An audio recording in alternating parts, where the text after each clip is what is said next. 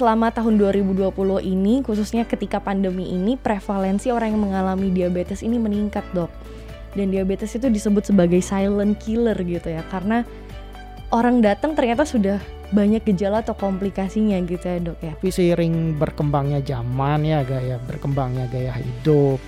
Jadi diabetes itu sekarang sudah mulai ke usia-usia muda 30 tahun itu sudah mulai diabetes apalagi sudah ada uh, genetik. Jadi pada orang yang berisiko diabetes itu pemeriksaan laboratorium untuk screening untuk mencegah menjadi diabetes itu ya sangat diperlukan sekali. Jadi gimana caranya melakukan kontrol supaya diabetes ini nggak menjadi komplikasi gitu yang lebih parah?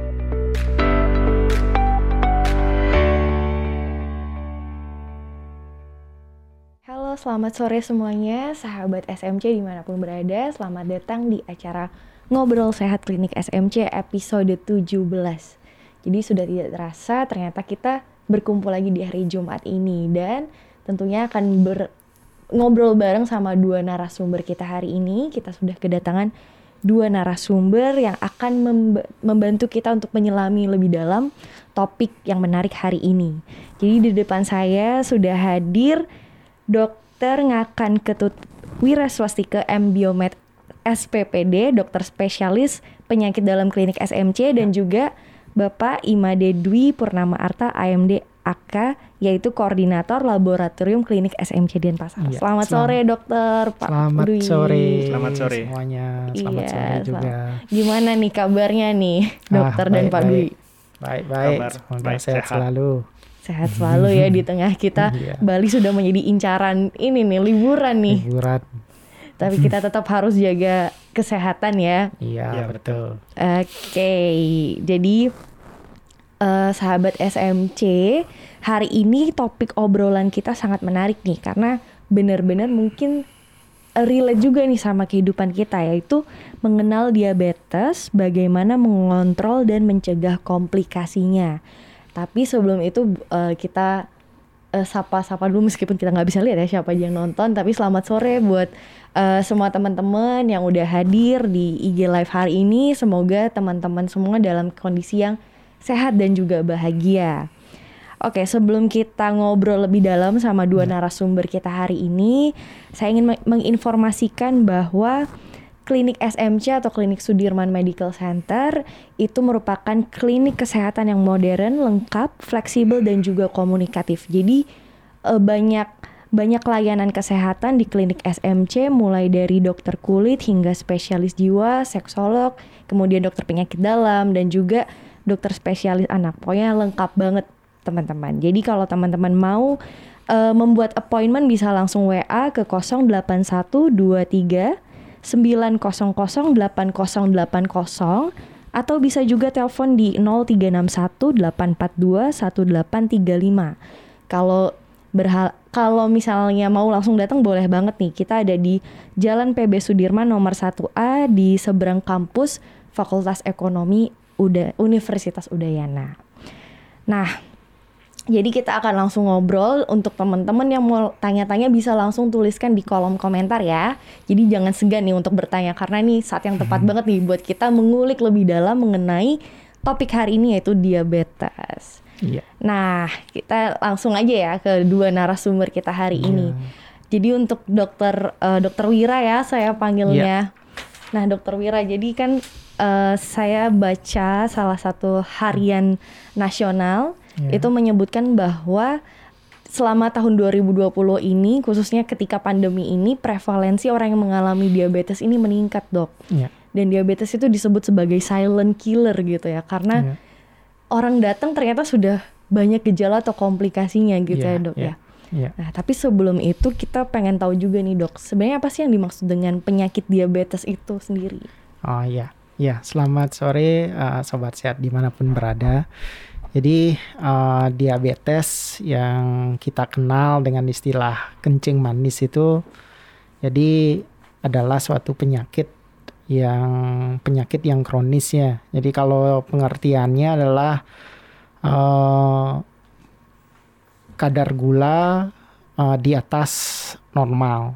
Jadi uh, penyakit diabetes atau kencing manis ini secara medis ada kriterianya. Yang pertama adalah adanya gejala klasik diabetes ya. Gejala klasik diabetes itu seperti uh, sering haus, kemudian uh, selalu lapar. Jadi sekarang makan, ntar udah lapar lagi. Kemudian sering kencing, jadi sekarang kencing, ntar udah pingin kencing lagi kemudian ditambah dengan penurunan berat badan. Jadi ada penurunan berat badan yang tidak jelas penyebabnya. Sekarang kita gemuk, tiba-tiba terus berat badan kita menurun, merasa lemas. Nah, adanya gejala klasik diabetes itu ditambah dengan gula darah acak atau gula darah sewaktu di atas 200 itu kita udah bisa dikatakan orang menderita diabetes.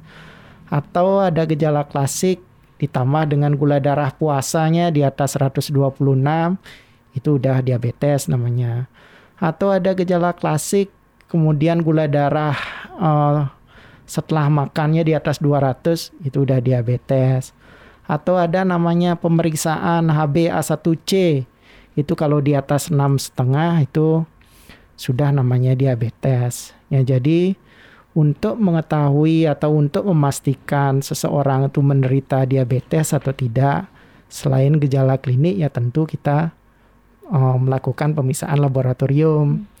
Nah, bagaimana teknis uh, pemeriksaan laboratorium atau istilah-istilah yang saya bilang tadi itu gula darah puasa itu apa? Ini kebetulan ada Pak Dwi nih yang yeah uh, gimana nanti mohon dikasih tahu tentang pengertian uh, cara teknisnya bagaimana silahkan Pak Dwi. Oke okay. uh, eh, untuk pemeriksaan diabetes ada beberapa pemeriksaan hmm. seperti yang disebutkan tadi sama Dokter hmm. Wira. Hmm. Pertama pemeriksaan gula darah sewaktu sesuai dengan namanya sewaktu atau acak bisa diperiksa kapan saja. Hmm. Jadi kalau pasien baik itu pasien sudah makan ataupun uh, dalam keadaan seperti biasa bisa langsung diperiksa. Uh, terus it, uh, yang kedua ada pemeriksaan gula darah puasa. Gula darah puasa sesuai namanya uh, perlakuan sebelum diperiksa pasien harus melakukan puasa 8 sampai 10 jam.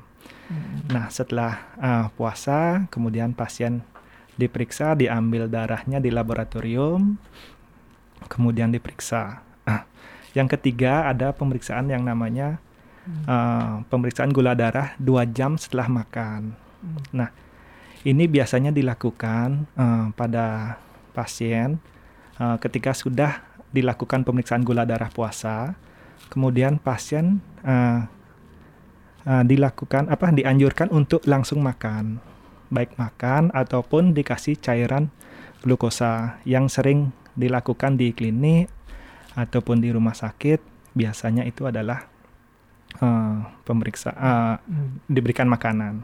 Kemudian dua jam setelah itu langsung diperiksa uh, untuk HbA1c tidak ada perlakuan khusus tidak perlu puasa bisa langsung diperiksa seperti itu. Oke. Okay. Hmm. Ya, saya rasa di uh, lab kita di klinik SMT itu sudah sangat standar ya Pak Dwi ya. Jadi hasilnya sudah ya kita pastikan akurat lah ya Pak Dwi ya. Benar.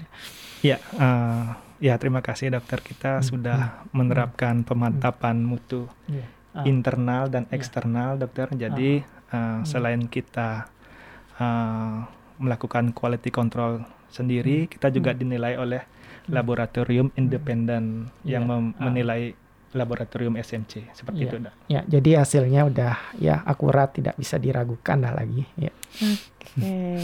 Hmm. Nah, jadi sebelum mengarah lebih jauh Dok. Jadi hmm.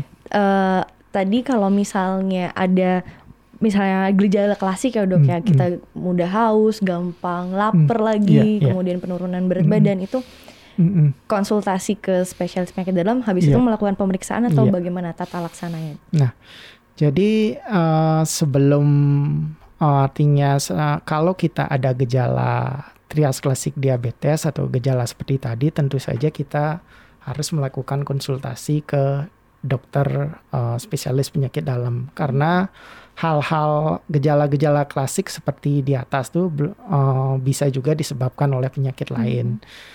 Jadi dokter di eh, dokter spesialis akan melakukan wawancara atau anamnesis secara teliti, Mhm. kemudian melakukan pemeriksaan fisik. Jadi dipastikan dulu apakah tidak ada eh, eh, penyebab yang lain dari Mhm. gejala-gejala tersebut. Nah setelah itu baru dokter akan eh, memberikan rekomendasi pemeriksaan lab apa yang diperlukan. Jadi itu gunanya memeriksakan diri ke dokter. Hmm. Jadi apa eh, apa yang kita pemeriksaan apa yang kita perlukan itu yang yang yang membuat pasien itu harus berkonsultasi terlebih dahulu. Ya, Oke. seperti itu.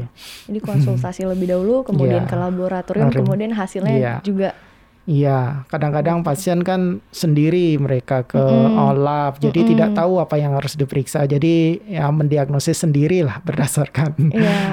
apanya itu feeling gitu loh. Mhm. jadi lebih baik berkonsultasi dulu.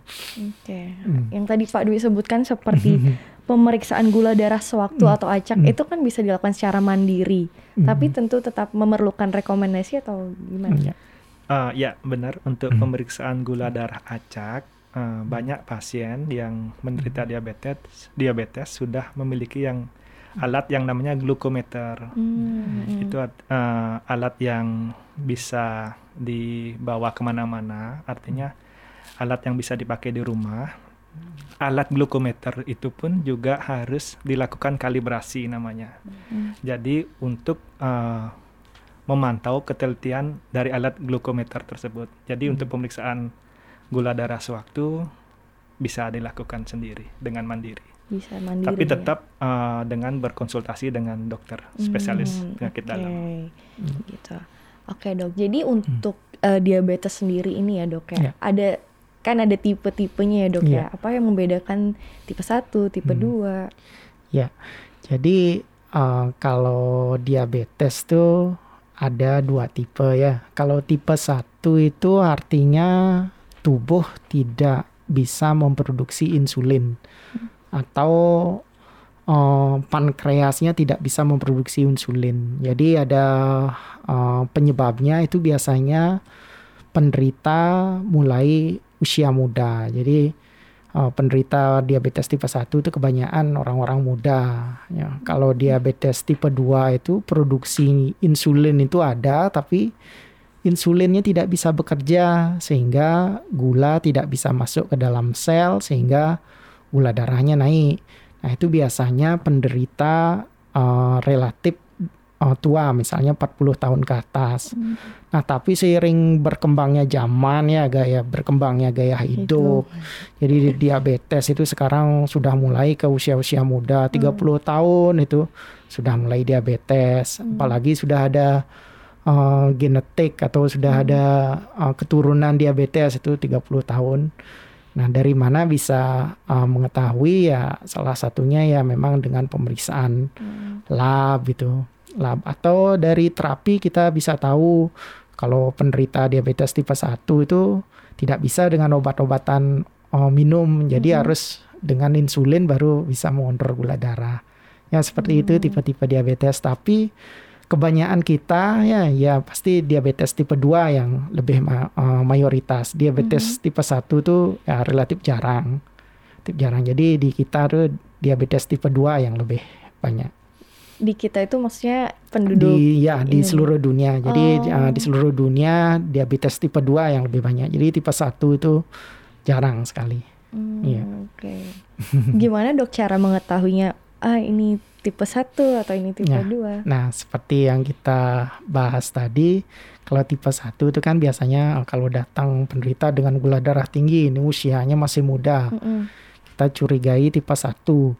Jadi misalnya kita bisa cek namanya uh, isolate cell antibody. Apakah ada antibody di dalam tubuhnya yang menyerang pankreas? Mhm. atau kita cek kadar insulinnya misal kadar namanya si si peptide si peptide itu kita cek ya kalau kadarnya rendah berarti dia ante, dia ada antibody yang kedua produksi insulin tidak ada sama sekali ah itu berarti tipe 1 dah ini Hmm. Nah, tipe 1. Nah, kalau diabetes tipe 2 itu biasanya ya umur relatif tua, biasanya ada faktor risiko lain, Hmm. misalnya gemuk gitu.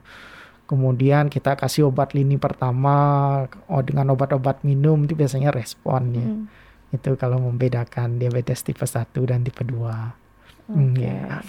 Untuk pemeriksaan labnya pun sama aja ya dok? sebenarnya? Ya, kalau pemeriksaan untuk diagnosis sama ya, Mhm. diagnosis sama, pemantauan juga sama. Hmm. Ya, hanya pada diabetes tipe 1 ada pemeriksaan tambahan seperti yang saya bilang tadi.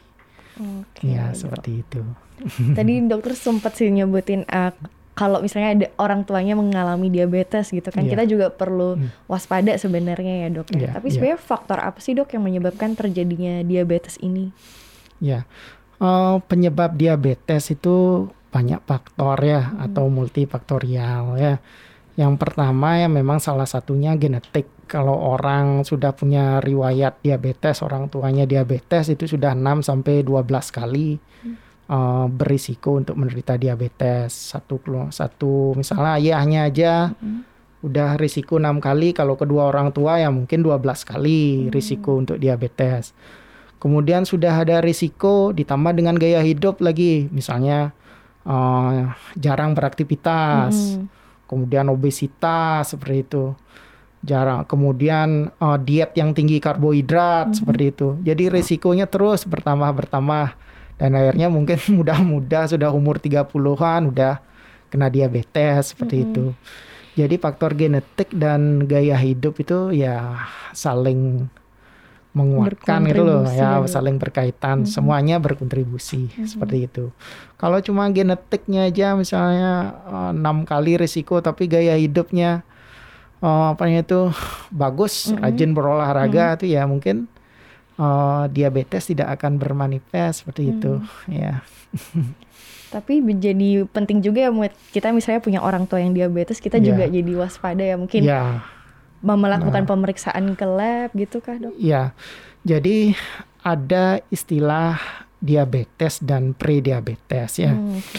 Jadi misalnya kita contohnya kayak saya, model saya aja dah sebagai contoh. Misalnya ibu saya diabetes, berarti saya ini berisiko untuk eh, diabetes. Hmm. Jadi eh, selain mencegah diabetes dengan artinya aktivitas fisik, gaya hidup, saya juga rutin melakukan pemeriksaan lab ya Hmm. 3 sampai 6 bulan sekali itu saya Hmm. cek gula darah puasa, dua gula darah eh, dua jam postprandial, kemudian HbA1c juga saya melakukan cek secara rutin gitu loh.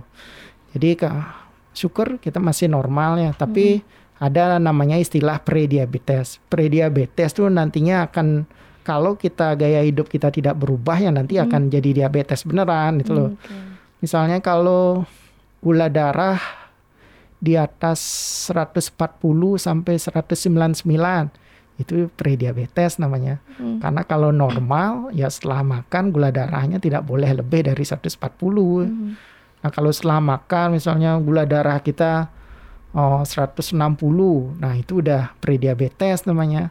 Atau gula darah kita eh, eh, di atas gula darah puasa kita di atas 100, tapi ya masih di bawah 126 yaitu prediabetes namanya. Hmm. Jadi pada orang yang berisiko diabetes itu pemeriksaan laboratorium untuk screening untuk Mhm. mencegah menjadi diabetes itu ya sangat diperlukan sekali. Ya. Oke, kalau nah dari Pak Dwi berarti Hmm. kita pun juga harus melakukan pemeriksaan gula darah secara berkala gitu ya. Ya, eh, benar. Eh, seperti yang dibilang sama Dokter Wira, Mm-mm. pemeriksaan gula darah memang harus dilakukan secara berkala. Seperti contoh, pemeriksaan HbA1c. Mm. Pemeriksaan HbA1c itu digunakan untuk memantau glukosa darah pasien, glukosa rata-rata eh, pasien selama 2 sampai 3 bulan terakhir. Jadi bisa dilakukan selama se- setiap 3 sampai 6 bulan sekali. Kemudian untuk pemeriksaan seperti gula darah puasa, gula darah sewaktu untuk yang eh, sudah menderita diabetes itu bisa dilakukan rutin. Tetapi untuk eh, bagi orang yang eh, belum menderita diabetes atau pre-diabetes bisa dilakukan eh, 1 sampai 2 tahun sekali. Seperti itu. Oke, jadi waktunya itu range 1 sampai 2 tahun sekali untuk Hmm. eh, yang belum mengalami ya, Pak, atau yang Tidak eh, per- memiliki tidak resiko. memiliki Tidak resiko memiliki itu resiko. ya. Jadi penting banget ya sebenarnya kita apalagi Dokter Wira juga ngomong kita yang usia muda nih Iya. diabetes nih sudah menyerang loh Iya. di usia-usia muda dan produktif gitu ya, Dok ya. Iya. Iya, itu berhubungan dengan artinya gaya hidup Gaya ya. hidup. Apalagi tadi di dibilang tadi di pandemi ini kok diabetes prevalensi diabetes meningkat ya karena work from home ya tidak ada aktivitas jadi naik gini ya berat badan naik preva- insiden Nyemil. diabetes ya nyemil lagi ya dan eh, pada musim pandemi ini ya sangat penting menjaga gula darah ya. Jadi eh, gula darah yang tinggi itu sangat berisiko untuk menderita eh, COVID-19 yang berat Oh, gitu oke. dengan gejala berat dibandingkan orang yang tanpa diabetes. Jadi yang seperti mungkin ya sobat sehat udah nonton jadi comorbid comorbid itu artinya penyakit penyerta yang nomor satu adalah diabetes. Jadi kalau ada diabetes risiko untuk menjadi covid berat tuh ya semakin tinggi ya Semakin seperti tinggi, itu. Dok, ya. Iya, jadi harus lebih kontrolnya lebih ketat seperti itu. Ya dok, apakah sebenarnya eh, diabetes ini selalu tidak menunjukkan gejala gitu loh dok? Maksudnya Iya. kalau dokter tadi menyebutkan dengan gejala-gejala klasik gitu kan, kadang Iya. kita emang misalnya saya oh emang Iya. laparan nih orangnya gitu loh dok. Iya. Nah, jadi eh, gejala klasik tuh eh, biasanya ya muncul kalau eh, diabetes yang dialami itu sudah lama biasanya. Jadi eh, diabetes yang fase awal, fase awal tuh gejala klasik tuh belum terlalu muncul ya. Jadi sebagian besar orang itu tanpa gejala, bahkan penderita tuh tahu diabetes ya terkejut menderita diabetes setelah melakukan check up. Iya. Setelah melakukan check up ya ternyata gula darahnya 300 padahal setelah kita tanya apakah ada gejala sama sekali ya sama sekali tidak ada gejala gitu loh. Jadi itu pentingnya ya untuk melakukan check up apalagi kita punya uh, faktor risiko ya seperti itu. Jadi sering tanpa gejala. Nah, gejala diabetes uh, itu baru muncul ya setelah ada komplikasi biasanya baru baru tahu kita oh ter- ini ternyata kita diabetes itu loh. Jadi pemeriksaan screening itu ya sangat penting untuk mencegah komplikasi. Oke. Hmm. Nah biasanya komplikasinya apa ya dok yang Nah, paling sering? ya paling sering. Nah, komplikasi diabetes itu kita bagi dua ya. Ada komplikasi akut namanya. Kalau komplikasi akut tuh ya disebabkan biasanya gula darahnya terlalu tinggi, misalnya di atas 500 atau di atas 600 itu, jadinya tidak terkontrol. Jadi tidak mau kontrol atau tidak tahu penderita itu diabetes, ternyata gula darahnya sudah meningkat jauh, itu bisa penderita bisa sampai koma, bisa karena gula darah saking tingginya. Itu kan kadang-kadang banyak pasien tuh sampai tidak bisa bangun itu gara-gara gula darah saking tingginya. Itu komplikasi akut. Nah, kalau komplikasi kronisnya ini yang paling banyak ya karena kita tidak artinya tidak peduli. Jadi jadi komplikasi kronis tuh yang paling sering ini adalah di mata. Jadi penderita matanya mulai kabur. Kemudian ya kak eh, ada komplikasi saraf, misalnya kakinya itu sering kesemutan. Nah, itu komplikasi kronis diabetes tuh. Kemudian yang lebih parah lagi ya mulai eh, menyerang ginjal. Nah, ini yang tadi dibilang silent killer, silent killer itu adalah diabetes salah satu komplikasi diabetes itu adalah penyakit jantung koroner. Ya, jadi nah yang khusus pada diabetes itu penyakit jantung koroner itu tidak seperti orang diabetes, gejalanya misalnya orang orang yang tanpa diabetes tuh nyeri dada. Khas dia. Jadi nyeri dada langsung pengobatannya kalau diabetes penderita diabetes tuh sering tanpa gejala ya tiba-tiba ya sekarang merasa sehat, besoknya ya artinya oh, dibilang udah meninggal karena gejalanya samar-samar. Jadi penderita diabetes tuh oh dikira tidak enak di bagian dada, tidak enak di nyeri di bagian ulu hati ya paling itu mah aja, paling itu masuk angin aja gitu. Hmm. Oh, ternyata itu adalah serangan jantung itu loh. Itu komplikasi kronis yang paling sering pada diabetes, makanya disebut silent, Silent. killer ya. Karena tidak ada Oke. gejala ya tiba-tiba penderitanya tuh meninggal serangan Hmm, jantung, nah seperti itu. Nah itu komplikasi kronis namanya. Oke, jadi Ya. ada dua jenis komplikasi Ya, tadi ya dok ya. ya. Wow, saya jadi seperti itu ternyata dia Iya. diam-diam Diam-diam ya mengintai dan Mengintai, sangat ya. berbahaya ya, Dok. Ya itu penting. Nah itu berhubungan dengan gini tadi apanya itu eh, pemeriksaan lab Mm-mm. yang diperlukan. Nah kalau kita menderita diabetes ya tidak hanya gula darah yang perlu kita kontrol. Jadi biasanya diabetes itu ya kalau istilah saya saudara kandungnya itu eh, kolesterol tinggi, Hmm. saudara kandungnya lagi itu tensi tinggi, kemudian obesitas. Nah itu saudara dan ke semuanya itu tensi, kolesterol yang tinggi itu adalah faktor risiko penyakit jantung. Nah diabetes saja udah tinggi risikonya, apalagi ada kolesterol.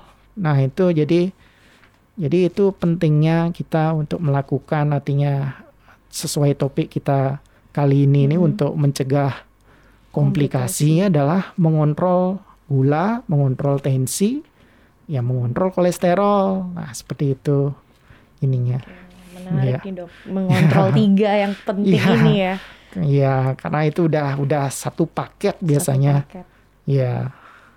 Nah, untuk pemeriksaan labnya sendiri, Mm-mm. jadi eh, apakah di atau Pak Dwi di klinik SMC juga melakukan pemeriksaan ketiga itu di Ya. pada pasien-pasien diabetes? Oke, eh, sebelumnya saya ingin memperkenalkan juga eh, laboratorium klinik SMC itu buka dari Senin sampai Sabtu Iya. dari jam 8 pagi sampai jam 10 malam. Oke. dokter. Ya. Ya. Eh, dari ketiga pemeriksaan itu, eh, pertama kita memang mengerjakan pemeriksaan diabetes yang seperti disebutkan tadi. Hmm. Terus untuk kolesterol juga kita mengerjakan. Maaf satu lagi apa ada ya? Ah, salah satunya Tensi. ah, tensi. tensi Tensi. kalau Nah, tensi di iya, di klinik, di iya. klinik di ah, sama ah, dengan dokter atau perawatnya langsung Oh. seperti itu. Nah, ada juga bedanya kalau di kalau kita misalnya pemeriksaan mandiri itu kan ya yang keluar tuh kan hanya kolesterol total. Mm-mm. Nah, kalau di klinik SMC kan itu keluar itu apanya itu TG, Oh, ya. LDL seperti itu ya, Pak? Ya, Iya. kalau di Ah. kita ada yang namanya lipid profile Ya, dokter. lipid profile. Itu kolesterol terdiri dari kolesterol Hmm. total, HDL atau lemak baik, Iya. LDL lemak jahat dan trigliserida. Iya. Jadi satu eh, paket itu kita mengerjakan di klinik SMC. Mm. Nah, Oke. seperti itu. Jadi ada kolesterol baik, kolesterol jahat, seperti yang kita kenal. Jadi kolesterolnya Iya. ada baik, ada Iya, jahat ada gitu ya dok. jahat. Ya, misalnya eh, itu sangat penting ya untuk eh, yang sesuai menyambung topik tadi silent killer tuh. Mm-mm. Jadi yang eh, dari kolesterol tuh yang paling berbahaya itu adalah kolesterol LDL ya. Kolesterol LDL. Kalau kita menderita diabetes itu kolesterol LDL tuh harus di bawah 100. Mhm. Apalagi ada faktor risiko lain, misalnya ada riwayat serangan jantung sebelumnya itu kontrolnya harus lebih ketat lagi. Itu harus di bawah 70 dan harus itu dikontrol dengan ketat. Kalau kalau tidak dikontrol dengan ketat ya risiko terjadinya komplikasi itu sangat tinggi. Hmm. Ya, itu pentingnya itu bedanya kita memberi- eh, memeriksakan kolesterol secara mandiri dengan Mhm. pemeriksaan kolesterol yang di laboratorium Oke. tuh. Ya, jadi kalau di laboratorium kita bisa ketahui lipid profilnya seperti itu. Jadi lebih tahu nih cara mengontrol dan Ah, mencegahnya ya dok ya. mencegahnya, Iya. Oke, nah untuk pemeriksaan laboratorium sendiri nih Pak Dwi, eh, apa sih yang harus dipersiapkan oleh pasien sendiri? Eh, kalau khusus untuk pemeriksaan diabetes, eh, kalau pemeriksaan glukosa sewaktu Mhm. tidak ada persiapan khusus, Eh, pasien bisa langsung datang ke lab dan diambil darahnya. Terus untuk pemeriksaan gula darah puasa seperti yang saya bilang tadi harus puasa 8 sampai 10 jam. 10 jam. Artinya pasien eh, bisa puasa pada malam hari, Mhm. kemudian pada pagi hari datang ke lab dan diambil darah Hmm. seperti itu. Jadi untuk puasa pada saat malam hari tidak terlalu terasa, dokter Iya. ya. Hmm. Dibandingkan kita puasa Iya. siang. Siang Iya. kerasa banget ya. Iya. Ya. Untuk pemeriksaan eh, dua jam postprandial itu pasien harus makan dulu. Set- eh, se- setelah puasa pasien diambil darah, habis itu langsung makan. Dua jam setelah makan diambil darah lagi. Hmm. Dan dua jam uh, diambil darah itu dihitung pada saat pasien memulai makan, bukan Oke. selesai makan. Oh. Terkadang ada pasien yang makannya lama, jadi mungkin ada makannya satu jam, jadi terlalu lama. Ah, kemudian uh, HbA1c tidak ada perlakuan khusus, Hmm. bisa langsung datang ke lab, tidak perlu puasa. Jadi ketika kapan kita em, tadi eh, memeriksa gula darah sewaktu puasa atau dua jam setelah makan itu pas kapan sih Pak Dwi? Uh, mungkin itu lebih tepatnya Oh, dokter Wira dokter- yang Wira ya. Nah, sel- di samping untuk diagnostik ya, di samping untuk diagnostik, pemeriksaan gula darah puasa dan dua jam setelah makan tuh bisa untuk monitoring terapi. Misalnya sekarang eh, anggaplah gul pasien gula darahnya tinggi, kemudian kita ngasih obat ya, obat lini pertama, misalnya obat minum. Setelah kita ngasih obat itu kan kita harus monitoring pasiennya, apakah obat obat kita ini dosisnya sudah cukup apa belum. Itu kita cek dengan gula darah puasa dan gula darah setelah makan. Nah, itu interpretasinya nanti eh, akan berbeda. Jadi kalau misal gula darah puasanya aja yang tinggi, obat apa yang harus kita tambahkan? Kalau gula darah setelah makannya aja yang tinggi, obat apa yang harus kita tambahkan? Seperti itu. Nah, kalau yang kedua yang itu untuk apa namanya itu?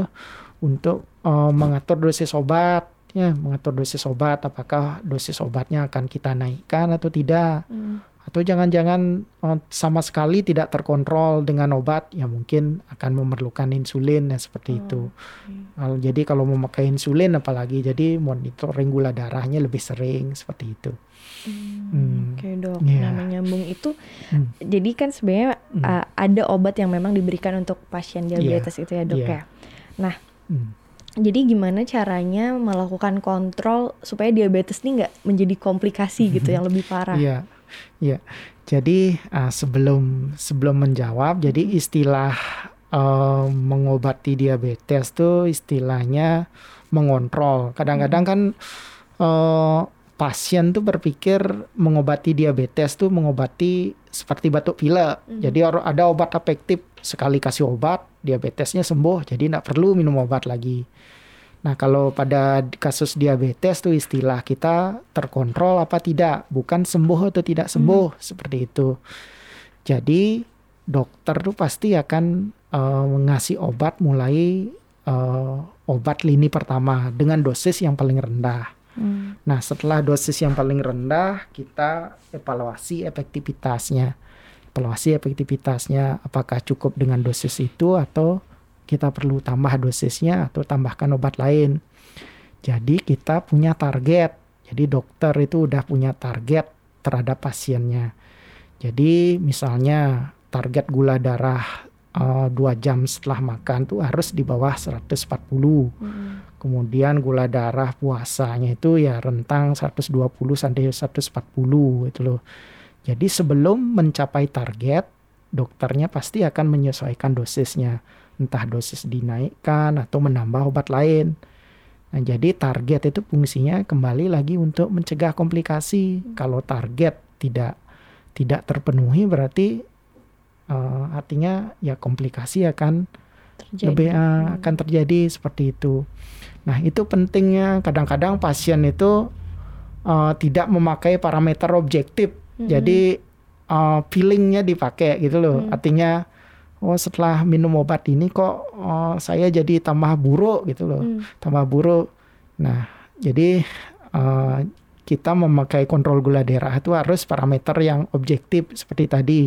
Setelah minum obat berapa sih gula darah kita gitu loh kadang-kadang sugesti ya sugesti kadang-kadang setelah dikasih ramu setelah minum obat tradisional ah, justru pasien itu tambah membaik gitu loh nah itu kan sugesti namanya itu Iya. loh jadi kita harus memakai parameter yang objektif ya jadi dengan pemeriksaan laboratorium tadi Hmm. gitu loh Oke. ya Ya, jadi ini juga suatu himbauan gitu ya dok ya, ya supaya tetap nih melakukan Iya. pemeriksaan ya tetap laboratorium. pemeriksaan ya jadi jadi yang namanya mencegah itu kan sebelum sesuatu yang terjadi Mhm, karena mhm. setelah terjadi komplikasi diabetes, yang namanya komplikasi diabetes itu biasanya bersifat permanen atau istilahnya irreversible. Kalau udah terjadi komplikasi ya nggak bisa dibalikkan. Hmm. Misalnya kalau kakinya udah kadung luka, udah kadung kadung apa namanya itu oh, bernanah atau misalnya ya risikonya ya mungkin akan perlu amputasi seperti itu ya. Nah, seperti itu pentingnya mencegah komplikasi. Jadi eh, menyambung itu dok, eh, pada pasien diabetes apa benar Mm. eh, setiap luka itu nggak bisa sembuh gitu ya dok ya? Nah, jadi pada diabetes tuh banyak faktor ya menyebabkan eh, luka itu susah sembuh. Pertama, gula darah yang tinggi itu kan seneng senengnya bakteri di sana kalau gula darah tinggi. Yang kedua, biasanya orang yang diabetes lama tuh pembuluh darahnya itu udah rusak dia, jadi aliran darah ke sampai ke kaki itu udah rusak. Kemudian ada kerusakan saraf, jadi penderita tuh kakinya udah ndak terasa, jangan ditusuk paku aja ndak ndak merasa karena udah terjadi kerusakan saraf. Nah kalau itu tetap dibiarkan, nah tetap dibiarkan berarti kerusakan itu sudah permanen ya, sudah permanen. Jadi kadang-kadang diperlukan amputasi seperti itu. Makanya itu pentingnya mencegah eh, komplikasi. Jadi jadi itu yang bikin luka diabetes tuh sangat susah sembuh, sangat susah dirawat ya. Jadi eh, bisa sembuh asalkan ya komplikasinya ya tidak terlalu luas itu loh. Baru lu luka sedikit itu gula darah udah dikontrol, pengobatan sudah rutin ya bisa sembuh seperti itu. Oke. Nah jika sudah terjadi komplikasi nih ya dok ya, Mm-mm, ya. Eh, jadi pengobatan selanjutnya itu apa dok? Nah, kalau sudah terjadi komplikasi, jadi ya selain pengobatan komplikasinya ya kita pertama adalah monitor gula darah kita harus lebih ketat gitu loh. Nah, sekarang penanganan komplikasi itu tergantung gejala apa yang muncul. Nah, kalau misalnya komplikasi di jantung misalnya, jadi seperti tadi itu kolesterol harus dimonitor lebih ketat. Jadi obat-obatan jantung itu biasanya ya lebih banyak lagi. Jadi selain obat diabetes nanti ada ada obat-obatan jantung ya lebih banyak lagi gitu loh. Komplikasi di saraf itu misalnya lagi nambah obatnya. Jadi ya kembali lagi ya penanganan penanganan komplikasi diabetes tuh rumit dan susah. Jadi mencegah tuh paling penting. Ya, jadi kita mencegah konsultasi ke dokter, rutin melakukan pemeriksaan laboratorium seperti gula darah, kolesterol. Nah, satu lagi eh, pemeriksaan lab yang penting itu adalah komplikasi di ginjal dan hati. Ya, jadi kita eh, lengkap punya pemeriksaan fungsi ginjal dan pemeriksaan fungsi hati ya di di di klinik tuh. Jadi eh, jadi sebelum terjadi komplikasi yang kadang-kadang pasien tuh diabetes tuh datang dengan komplikasi ginjal yang stadium akhir yang yang sudah memerlukan cuci darah loh. Artinya itu eh, apanya tuh ya kenapa kita tidak melakukan kontrol sedini mungkin. Jadi kerusakan ginjal yang stadium awal tuh harusnya sudah bisa kita deteksi gitu loh. Nah, itu pentingnya pemeriksaan eh, lab secara rutin gitu loh. Setidaknya medical check up itu ya, Iya, dok. medical ya? check up. Apalagi kita banyak sudah tahu apa namanya itu, apalagi penderita yang diabetes yang sudah lama Hmm. itu loh. Ya, harus melakukan uh, gini secara Rutin, rutin ya. ya, dan ketat gitu. Oke, nah eh, umumnya gitu untuk penderita diabetes itu sebaiknya kontrolnya setiap Hmm. berapa bulan atau? Nah, kalau penderita yang baru terdiagnosis ya, baru terdiagnosis artinya baru menjalani pengobatan, ya mungkin kontrolnya lebih sering ya, lebih sering. Jadi misalnya ya seminggu sekali atau dua minggu sekali, kemudian lebih jarang ya. Misalnya apalagi yang memakai tablet minum itu bisa nanti selanjutnya bisa sebulan sekali ya, sebulan sekali. Nah, kalau yang memakai insulin ya mungkin lebih lebih sering ya mungkin ya dua minggu sekali untuk pemeriksaannya. Tapi kalau untuk pemeriksaan yang nanti ada jenis-jenis pemeriksaan. Kalau gula pemeriksaan gula darah memang lebih sering. Tapi kalau pemeriksaan untuk eh, yang mengetahui komplikasi seperti tadi pemeriksaan ginjal, hati itu ya mungkin 3 sampai 6 bulan sekali. Nah, pemeriksaan kolesterol itu mungkin sebulan sekali ya, sebulan sekali. Itu nanti tergantung jenis pemeriksaannya. Hmm, Kalau gula darah ya semakin terkontrol ya mungkin lebih jarang gitu. Mhm. Kalau tidak terkontrol ya lebih sering gitu untuk mencapai target. Oke. Iya. Dari Pak Dwi ada tambahan mungkin? Eh, menyambung medical check up tadi eh, di klinik SMC kita bisa melayani medical check up eh, sesuai dengan perkembangan zaman sekarang masyarakat Mm. Lebih banyak diam di rumah dokter Iya. Iya. Eh, masyarakat pengen dilayanin di rumah Oh, jadi kita di lab SMC bisa melayani home service Oh, jadi kita iya. datang ke rumah pasien Mhm. untuk melakukan medical check up mengambil darah pasien Mhm. urin Hmm. kemudian sampel kita bawa ke laboratorium untuk pemeriksaan kolesterol, gula darah, fungsi hati, Iya.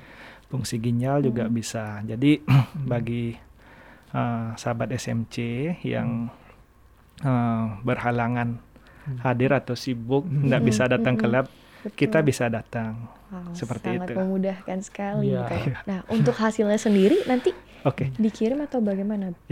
untuk has janji hasil kita uh, 3 sampai 4 jam Mm-mm. dari sejak uh, Ambil. pasien diambil Mhm. darahnya untuk hasil bisa kita kirim via email Mhm. ataupun kita antarkan hard Hmm. copy-nya ke rumah Oh, seperti itu. Hmm. Jadi uh, pasien sangat uh, kita Terbantu ya sekali. bantu sekali. Terbantu sekali ya. Mhm. Hmm. Nah, kalau untuk yang mau datang langsung nih Pak Dwi, apakah Hmm. bagaimana protokolnya? Uh, bagi yang datang langsung di SMC sudah menerapkan protokol kesehatan COVID. Hmm. Jadi setiap pasien yang datang uh, diperiksa suhunya dulu, Mhm. kemudian uh, sebagian besar pengambilan sampel darah itu kita lakukan di ruangan terbuka sekarang. Hmm, Mengingat uh, musim pandemi seperti ini Mhm. untuk mengurangi risiko, jadi Hmm. pengambilan sampel darah kita ambil di ruangan terbuka. Seperti itu. Oke. Jadi sekarang sudah sangat mudah banget ya Iya. untuk melakukan pemeriksaan laboratorium ya Pak Dwi dan Dokter Wira. Iya, udah sangat mudah sekali. Mm-mm. Ya, apalagi pasien yang takut gitu Mm-mm. datang klinik, takut Mm-mm. keluar itu udah dijemput berarti ya. ya. Oke. Ya. Nah, dokter tadi sempat menyebutkan juga bahwa ternyata ini saya mengumpulkan beberapa mitos nih terkait Iya. tentang penyakit diabetes. Jadi ternyata tidak semua penyandang diabetes itu memerlukan terapi insulin ya, Dok, atau Iya. penyuntikan Iya. Itu. Ya, jadi eh, penanganan diabetes tuh sudah ada pedomannya atau sudah ada guideline-nya ya. Jadi pertama misalnya yang yang tanpa komplikasi, yang Hmm. tanpa komplikasi itu biasanya kita mulai dengan yang diabetes tipe 2 Mm-mm. tanpa komplikasi biasanya kita memberikan obat eh, minum atau obat oral. Jadi Mhm. biasanya satu jenis obat. Jadi satu jenis obat tuh biasanya kita maksimalkan dulu, ya maksimalkan dosisnya. Tapi kalau sudah tidak terkontrol, baru kita menambahkan eh, salah satu jenis obat. Bahkan bisa sampai tiga obat Hmm. untuk mencapai target tadi. Jadi terus saya ulangi kita punya target. Jadi Hmm. obat-obatan itu bersifat individual ya. Iya. Kadang ada satu jenis obat dengan dosis kecil saja sudah terkontrol. Hmm. Kadang harus tiga jenis obat baru bisa terkontrol. Bahkan udah tiga jenis obat tidak juga terkontrol, yang baru kita pertimbangkan untuk memakai insulin. Mhm. Ada juga penderita yang eh, indikasi untuk langsung memulai ins- insulin. Mhm. Nah, contohnya seperti eh, yang paling sering itu adalah penderita-penderita yang sudah ada komplikasinya Hmm. itu biasanya kita langsung memakai insulin. Misalnya contoh tadi itu oh sudah ginjalnya sudah kena atau sudah ada eh, riwayat serangan jantung itu misalnya. Nah, itu eh, atau ada pasiennya dengan sakit berat itu Hmm. misalnya langsung memakai insulin. Hmm. Atau penderita diabetes dengan hamil misalnya itu insulin karena obat minum tidak boleh. Nah, seperti Oh. itu. Jadi dokter tuh sudah ada eh, indikasi, sudah ada pedoman bakunya ya kapan harus memakai insulin langsung, kapan. Jadi ada tahap-tahapannya seperti itu. Jadi ada tahapannya Ya, dan ada tahapannya. eh, maksudnya tidak Iya. dokter pun juga pasti melihat targetnya dulu ya, Iya. dok ya menetapkan targetnya dulu Iya. gitu. Nah, di masyarakat kadang ada gini istilah ketergantungan seperti itu. Mm-mm. Kalau saya bilang itu bukan ketergantungan tapi kebutuhan ya. Mhm. Kalau ketergantungan itu kita tidak perlu tapi kayak narkoba itu kita tidak perlu ya. Kalau ini kan kebutuhan sama kayak makan gitu loh. Dan yang anggapan yang salah juga ya anggapan yang salah di masyarakat.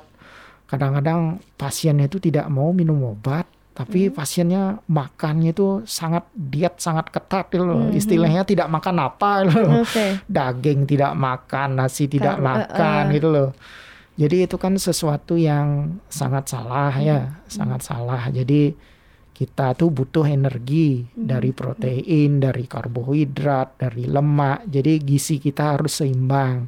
Nah untuk mengontrol gula darahnya baru diperlukan obat ya. Tentu saja dibantu dengan aktivitas fisik Ya. seperti itu. Ya itu yang anggapan yang sering salah di masyarakat Iya. ya.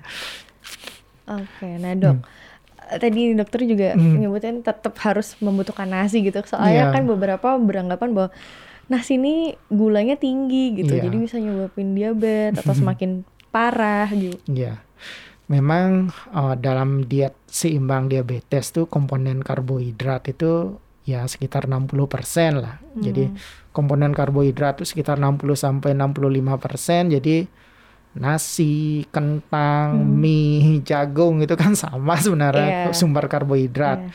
Memang eh, tingkat menaikkan gula darah itu atau indeks glikemiknya itu beda-beda, tapi kan sama saja sumbernya karbohidrat.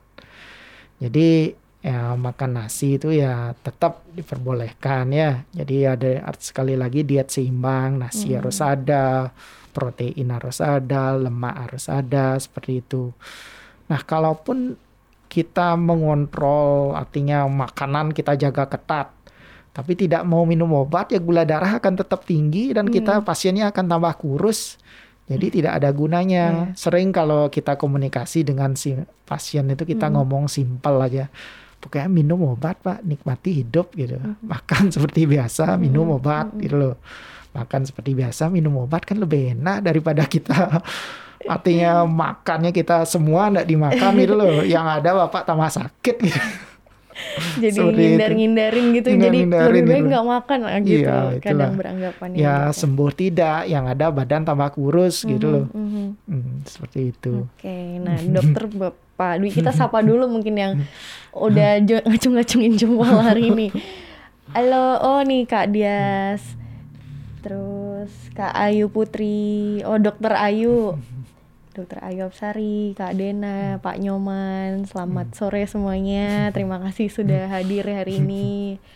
Nah dok, tadi kan juga dokter sempat menyebutkan bahwa obesitas tuh juga Hmm. menjadi faktor resiko yang besar gitu ya dok ya Iya, iya. apa yang membuat uh, obesitas tuh Hmm. menjadi faktor yang besar? Nah, obesitas itu eh, menyebabkan suatu hal yang namanya eh, resistensi insulin.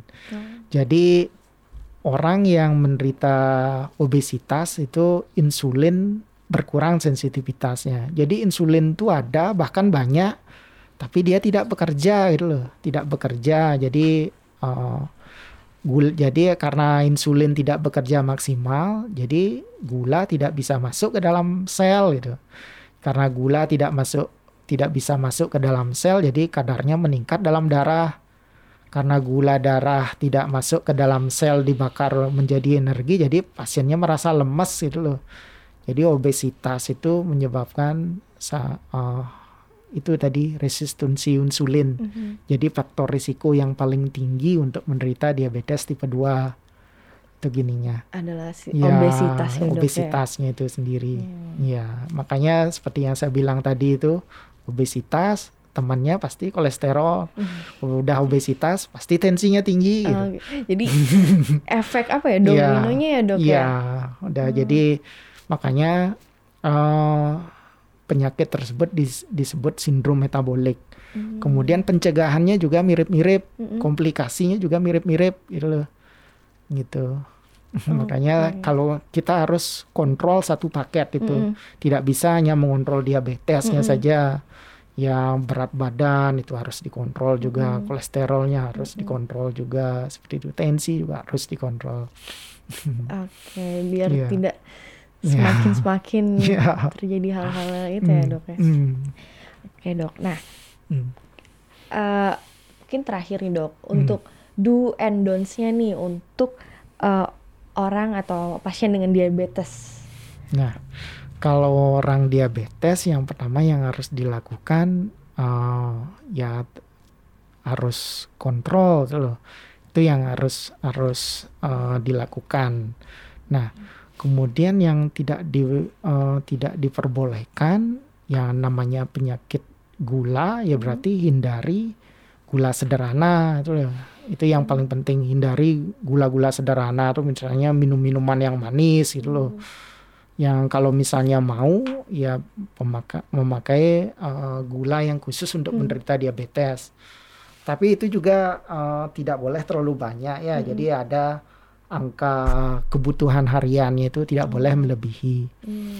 kemudian mitos mitos yang lebih sering tuh oh, pasiennya itu oh, jalan itu tidak pakai sandal alasannya untuk pi, uh, pijet kaki itu misalnya uh, padahal penderita diabetes tuh kakinya itu sudah tidak merasa dia oh. kadang-kadang ditusuk paku atau ditusuk duri hmm. pun tidak tidak merasa ya itu faktor risiko untuk uh, uh, kemudian uh, artinya yang terakhir itu ya obat-obat tradisional itu hmm. boleh ya boleh tapi uh, pengobatan medis tuh jangan lupa ya, hmm. jangan lupa. Jadi boleh artinya uh, dikombinasi itu loh. Hmm. Sepanjang itu obat alami itu hmm. sebenarnya kalau namanya obat alami itu biasanya tubuh itu udah bisa mengatur hmm. uh, pengeluarannya sendiri. Jarang sih terjadi toksisitas. Cuma ingat juga bahwa obat-obat tradisional itu berdasarkan pengalaman. Hmm. Kalau istilah Bali dia katanya begitu, ya nggak tahu kata siapa. gitu. Katanya tetangga, ya, ya. katanya. Seperti itu. Ya, ya. ya itu yang harus dihindari ya. Hmm. Jadi penting sekali untuk melakukan check up tuh hmm. dan konsultasi ke dokter itu sangat penting. Hmm. Ya kadang-kadang uh, melihat di Google itu kadang-kadang mereka tidak artinya apa yang mereka baca itu dicerna mentah-mentah hmm. itu loh, dicerna mentah-mentah Contohnya misalnya uh, sakit kepala adalah salah satu gejala tumor. Misalnya hmm. kalau ada sakit kepala, oh pasti saya tumor nih seperti hmm. itu. Jangan cerna mentah-mentah informasi yang ada di Google itu misalnya. Tetap harus ini ya dok ya berkonsultasi ya, ya utamanya ya dok ya. Yeah kalau misalnya untuk akan memperbaiki pola hmm. hidup hmm. atau gaya hidup itu dok, seperti hmm. olahraga ada nggak sih dok nah, olahraga tertentunya nah, gitu? Jadi uh, kembali lagi uh, ke belakang, jadi per, penanganan obat itu sebenarnya nomor tiga ya. Hmm. Pertama itu sebenarnya aktivitas fisik hmm. ya, karena dengan aktivitas fisik itu banyak sekali yang bisa manfaatnya. Pertama mengurangi stres, stres itu hmm. akan sangat membantu mengatur gula darah yang kedua akan meningkatkan sensitivitas insulin. Hmm. Jadi insulin kita tuh akan semakin efektif hanya dengan aktivitas fisik. Nah, jenis yang dianjurkan itu adalah jenis yang aerobik. Aerobik itu yang kontinu, misalnya lari, renang, jalan itu. Hmm. Memang tidak dianjurkan aktivitas yang mengandalkan power seperti hmm. ya fitness, seperti itu beda. Yang dianjurkan aktivitas yang kontinu. Yang kedua ya diet seimbang yang hmm. seperti saya bilang tadi itu. Fungsi karbohidrat tuh ya sekitar 60% seperti itu. Yang ketiga ya baru obat. Obat. Ya, ya. obat. Yang keempat adalah nih yang seperti sekarang nih edukasi masyarakat. Edukasi, ya. Kalau masyarakat tidak tahu edukasi, tidak tahu diabetes itu apa ya penanganannya ya juga tidak akan bagus ya, seperti betul. itu akan mungkin terlambat juga iya, gitu ya, datang pas komplikasi ya, ya itu komplikasi. tidak kita harapkan Iya. Iya. Oke, terima kasih Dokter Wirana. Kalau dari Pak Dwi sendiri nih sebelum hmm. kita menutup hmm. acara uh, mungkin tambahan dari ya. saya sebagai analis laboratorium ya. uh, bagi penderita diabetes, bagi teman-teman kita, bagi orang tua kita yang sudah menderita diabetes uh, silahkan secara kontinu untuk memeriksakan uh, diri untuk pemeriksaan laboratorium dan uh, untuk teman-teman kita yang belum menderita juga atau memiliki risiko juga sangat penting untuk yeah. melakukan medical check up seperti yang kita jelaskan tadi pemeriksaan gula darah, kolesterol, fungsi hati, fungsi ginjal mm. dan lain-lain. Yeah.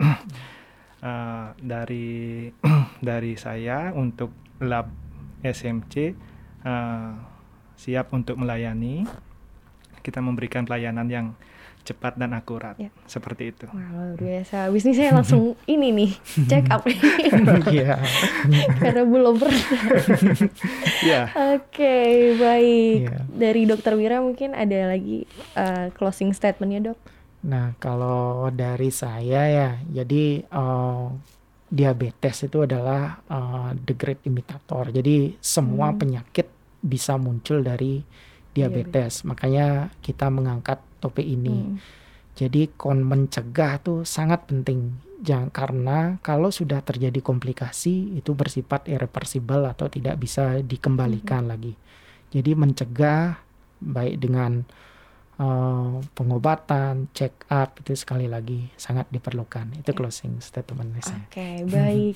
Kita- saya tepuk tangan. Terima kasih untuk Dokter Wira dan Pak Iya. Dwi untuk Mhm. waktunya. Kemudian tentu kita mendapatkan banyak pengetahuan tadi ya fungsi edukasi itu sangat Hmm. bermanfaat untuk terutama untuk sobat-sobat SMC di mana pun Hmm. berada.